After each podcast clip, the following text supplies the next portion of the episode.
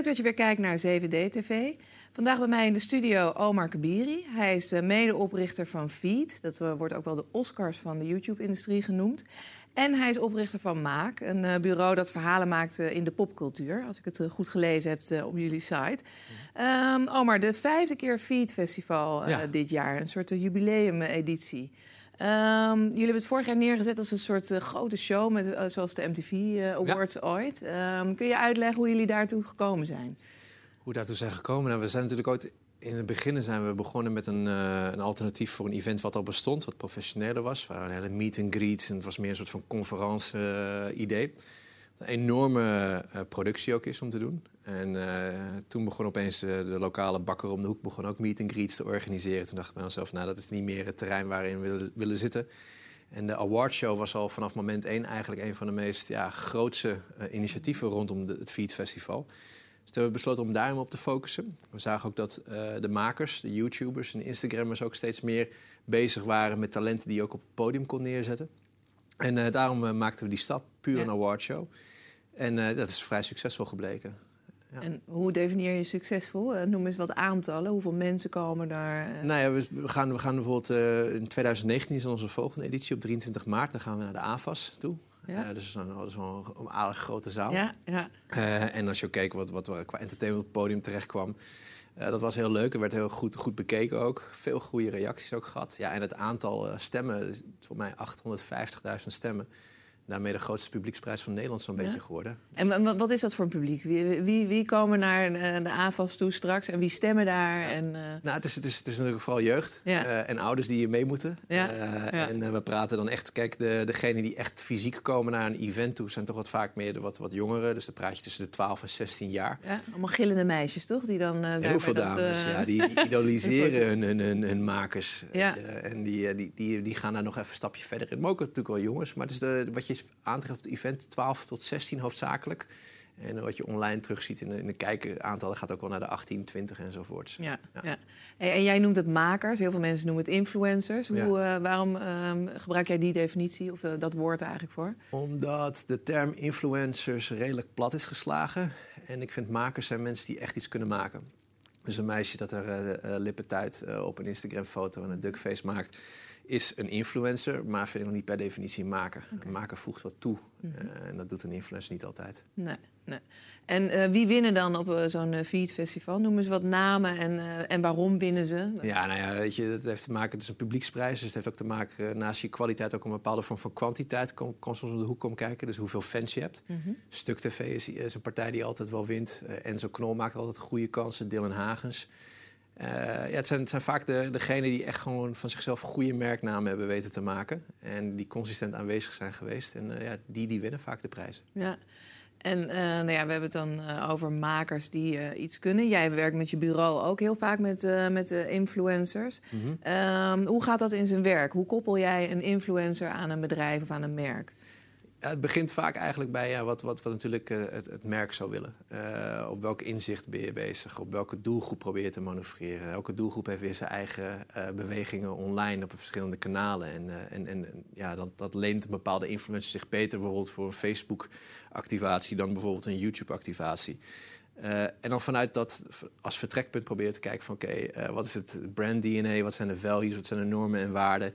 Uh, waar staat bijvoorbeeld de influencer op dat moment in zijn leven? soms kan je ook op een hele intrinsiek niveau een mooie samenwerking vinden waarbij je elkaar echt een win-win creëert. Die verder gaat dan alleen maar geld wat over en weer gaat. Ehm, ja, en dan, en dan op een gegeven moment dan, dan, dan verzin je een idee uh, waarop dan uh, een soort van ja, een startpunt ontstaat om dan uh, het uit te rollen in vormen van content en een onderdeel te laten maken van een campagne.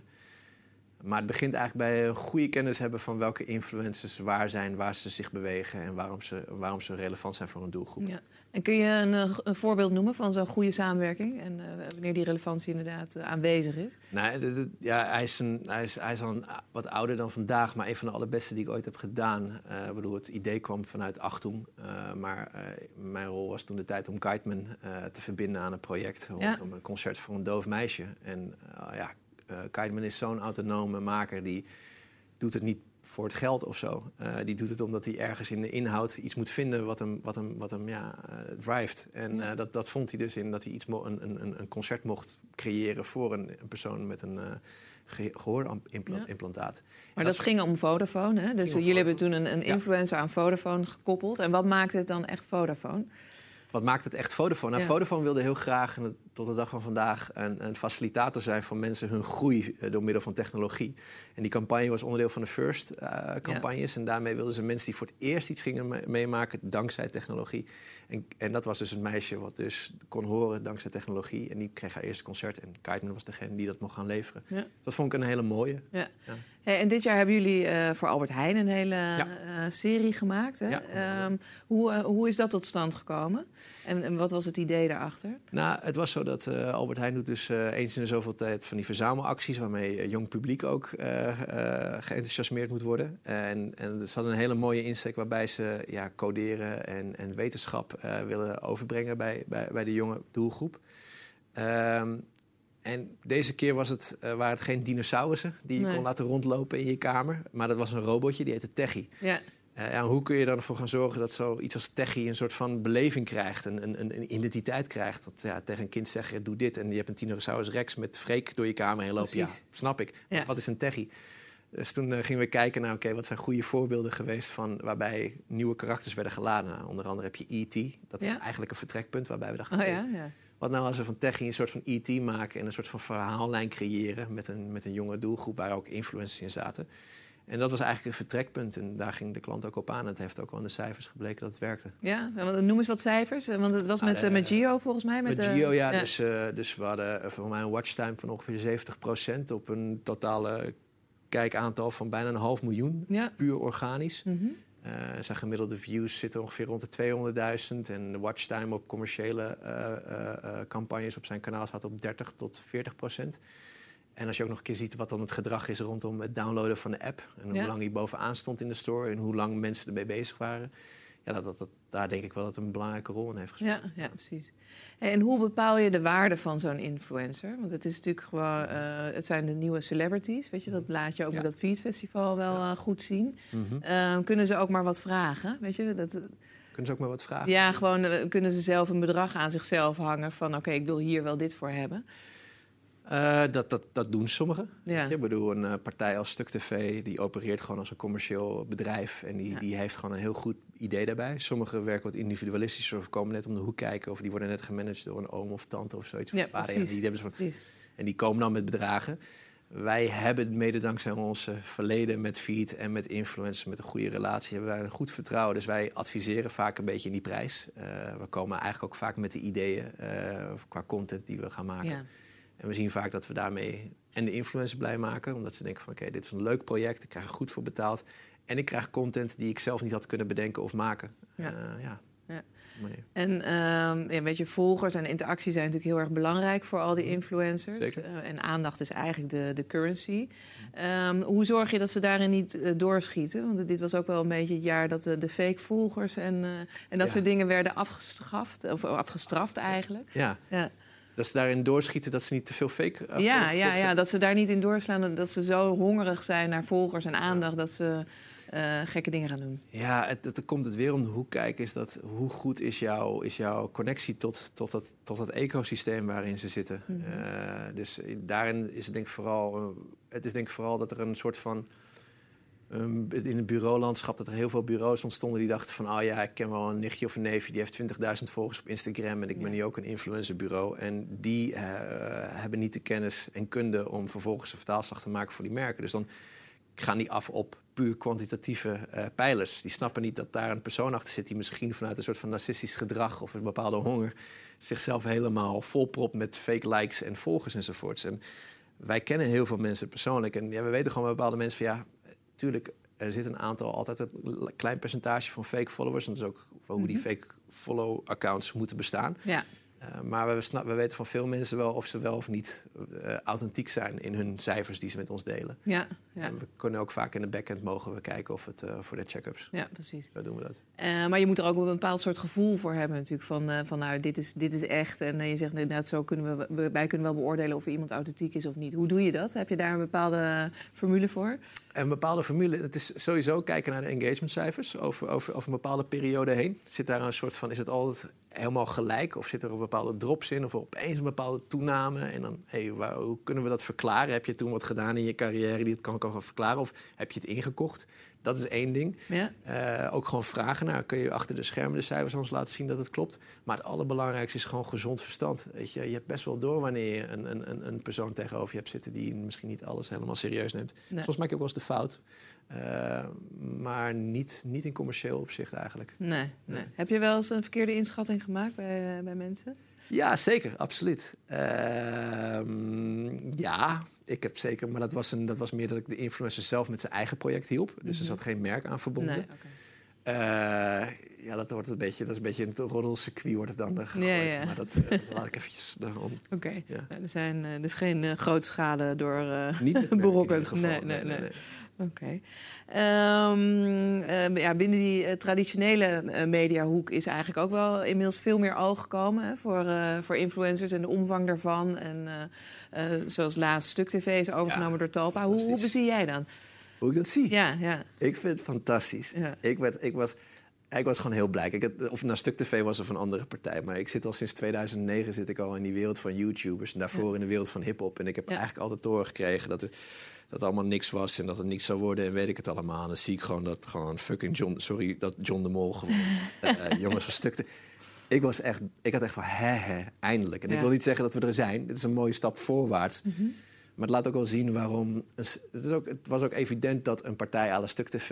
eh, het zijn maar weinig die dat kunnen. Dylan zou het ook kunnen, denk ik. Denk ik en Calvijn zou het ook kunnen. Die in staat zijn om zo'n stap te maken. Want Ja. het is niet niks. Je moet ook snappen wat een, wat een, een bedrijf is. En een bedrijfsvorm. En hoe je een team aanstuurt. En hoe je delegeert. En al dat soort dingen. Om het groter te maken dan jijzelf. En dat kunnen zij als geen ander in die Ja. wereld. Want wat, wat vergt het om zo'n bedrijf te runnen? Ehm, Nou, het is, wat, je, wat je vooral ziet vaak is dat zeg maar, deze makers die, eh, die ontstaan op een zolderkamertje. Ik pak een camera, ik zet hem aan en opeens doe ik iets. En dat één keer krijg ik bereik en ik word groter. En dan op een gegeven moment denk je dat je het allemaal zelf hebt, hebt gepresteerd en zelf hebt gedaan. ja, En dan kan het zo zijn dat je eventjes een bepaalde periode hebt dat je groeit en dat je fans vindt. En dat je dan opeens eh, 500 euro krijgt voor een Instagram-post. En dat je tegen pa en ma zegt van, weet je, ik eh, ga misschien stoppen met school, want ik denk dat ik dit zou kunnen. En dan heb je een soort van beeld, zonder dat je veel begeleiding hebt gekregen, dat je het allemaal zelf hebt, hebt, hebt bewerkstelligd. Maar dan op een gegeven moment komt het glazen plafond, wat je nog niet kent. nee.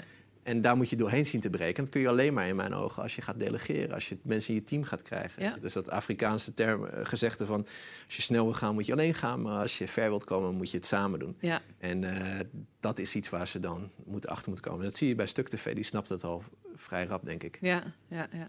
Is dit een, eh, eh, het feit dat John de Mol daar zijn geld ook op inzet? Is Mhm. dat eh, ook een bewijs voor de hele wereld van, van makers en creators en influencers? Ja. Dat het volwassen is? Dat, dat die markt echt volwassen is? Ehm, Of is het gewoon een die, eerste stap? Nou, dat het een stap is. Dat het een hele, maar wel een hele belangrijke stap, denk Mhm. ik. Als in van als dit soort partijen voor dit soort, ik denk best wel een prima bedrag, eh, die stappen durft te nemen. Ja, dan, dan, dan, dan, dan als ik denk als een John zegt we gaan rechts, dat er een Mhm. aantal mensen ook gaan volgen. Ja, En dat is een eh, één stap voorwaarts. Dus ja, dat is ja. Verwacht je meer van dit soort eh Ja, zeker, natuurlijk. Ja. Absoluut. Ja. Ik bedoel, dat wordt dan. heb je Talp en heb je Telegraaf en heb je weer een andere mediapartij. En die gaan allemaal denken: moeten wij dat ook niet misschien gaan doen? Ja. Ja, dat is, eh, dat is zeker. ja, en waar moet je dan nu je geld op inzetten? Want zoveel van, de, van het formaat van Stuk TV zijn er natuurlijk nou ook weer niet. Nee, klopt. Ehm, ik denk dat je vooral je geld zou moeten inzetten in de leercurve die je aan moet gaan daarop. Dus ik denk dat het wel belangrijk is, is dat je in het DNA van je bedrijf, hoe je omgaat met talent, eh, hoe je omgaat met de technologie van die grote partijen uit Silicon Valley, die toch wel de scepter zwaaien op hoe jij kunt communiceren. Eh, hoe je je daarin gaat inrichten en hoe je, ja, hoe je die processen gewoon gaat vangen en gaat snappen. En, en daarmee zul je denk ik de beste fundament creëren voor de snel veranderende wereld daaromheen. Om daar wel op te kunnen adapteren. En op een gegeven moment ga je wel die kans zien van, ja, voor John was het, hey, ik ga Stuk TV bijvoorbeeld aan, aankopen. En daarvoor natuurlijk met die overname met SBS haalde die ook een heel groot uh, influencer-netwerk naar zich toe. Ja. En dan op een gegeven moment gaat het wel ontstaan, die kans. Maar jezelf voorbereiden op die kans om het in te kunnen koppen. Want er zijn ook voorbeelden waarbij partijen wel het geld in investeren, maar ze die leercurve absoluut misten. Ja. En dan is het gewoon money down the drain. Uh. Wat er dan. ja. Wat heb je nodig om zo'n eh, bedrijf te laten inbedden in, in de cultuur van een, eh, van een talpa bijvoorbeeld? Wa- Wat moet je daarvoor eh, in huis hebben? Ja, zo koffiedik kijk. Ik denk dat het afhankelijk is van elke cultuur. Weet je. Ik denk dat een, een, een stuk bijvoorbeeld heel goed past bij een cultuur à la Talpa. Maar bijvoorbeeld dat een, een ander soort maker daar wat minder bij goed Ja. zou, zou passen.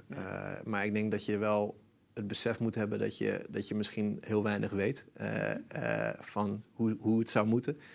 En dat je goed moet doorhebben wat je wel weet. En dat voeg je toe aan, aan die jonge makers. Ja. Eh, en laat ze voor de rest maar gewoon hun ding doen.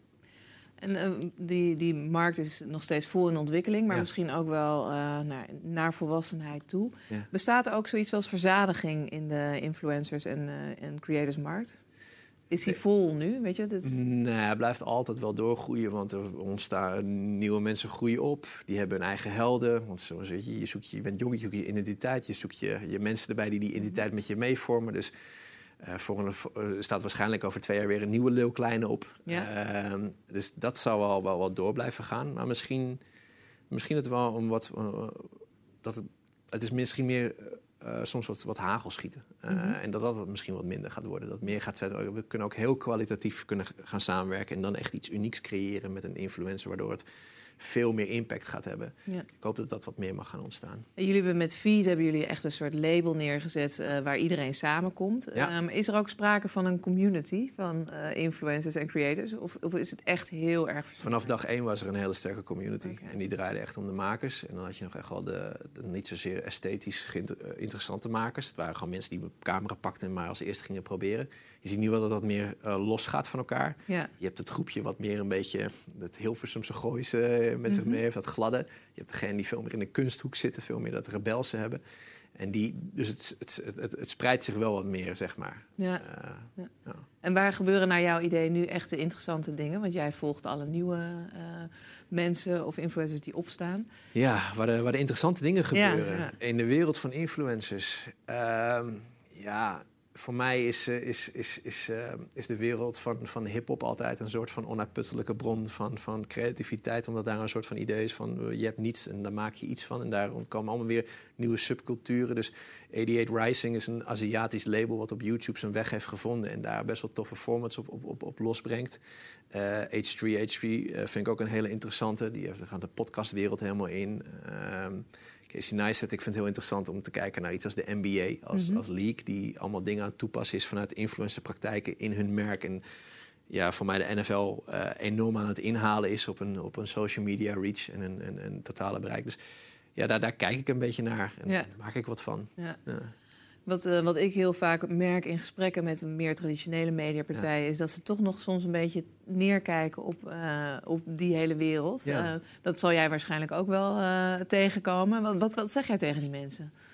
ja, weet je, doe lekker mee of niet. Ja, Ja, ik, ik heb best wel een leuk leven ook zonder je. ja, Eh, En dat zo moeten we denk ik ook gewoon instaan. Iedereen moet gewoon zijn eigen pad volgen. En ik heb ook heel veel respect voor de mensen die hiervoor zijn gekomen in die traditionele vorm. Die hebben uiteindelijk wel iets neergezet, waardoor we nu ook weer een stap verder zijn. ja. Eh, dus nee, dat, dat moeten ze gewoon lekker doen. Nee. Als ze het willen. En de eerste vijf jaar eh, feed zit er bijna op. Dus Ja. je bent met vijfde editie bezig. Ja. Hoe, hoe ziet het er over vijf jaar uit? Heb je daar een soort eh, stip op de horizon gezet? Van nou, daar willen we naartoe? Met de Feed Awards, nou, ik, het zou mooi zijn als we een locatie à la Ziggo Dome kunnen, kunnen pakken. Mhm. En eh, ik zou heel graag een sterk eh, B2B-platform eraan willen koppelen. Om juist die wereld van, van merken en commerciële entiteiten toegang te geven daaraan. Ik Ja. denk dat dat nog, wel, nog niet zo heel goed wordt gedaan. Ik denk dat het nog wel kan gebeuren. Ja, en eh, zolang het maar gewoon gezond is en dat we die community gewoon eh, op een, de manier kunnen eren zoals we willen eren. Ja. Dat we dat kunnen door blijven doen, dat vind ik heel belangrijk. En internationaal misschien? Er zou, het zou kunnen ontstaan dat het internationaal gaat. Mijn internationale ambities zitten hoofdzakelijk wel meer rondom maken dan om Ja. feed. Eh, maar mocht het zich aandienen, dan eh, zeg ik ja, prima. Weet je, laten kijken. En met maken heb je internationale merken met wie je in gesprek bent? Uh, nou, internationale merken, we, we, werken wel op internationale schaal. Bijvoorbeeld voor, voor een Rijksmuseum. Als in de dingen die we maken voor ze moeten internationale uh, bereik en publiek kunnen dienen. We zijn voor Booking, uh, doen, we, doen, we, doen we aardig wat dingen die ook voor internationaal publiek zijn. ja, dus stap, voor, stap voor stap. Ja, precies. Oké, nou we horen er graag meer over. Dank je wel voor dit gesprek. Dank je. En jij bedankt voor het kijken op uh, CVD TV. nog heel veel meer filmpjes en video's. En tot de volgende keer.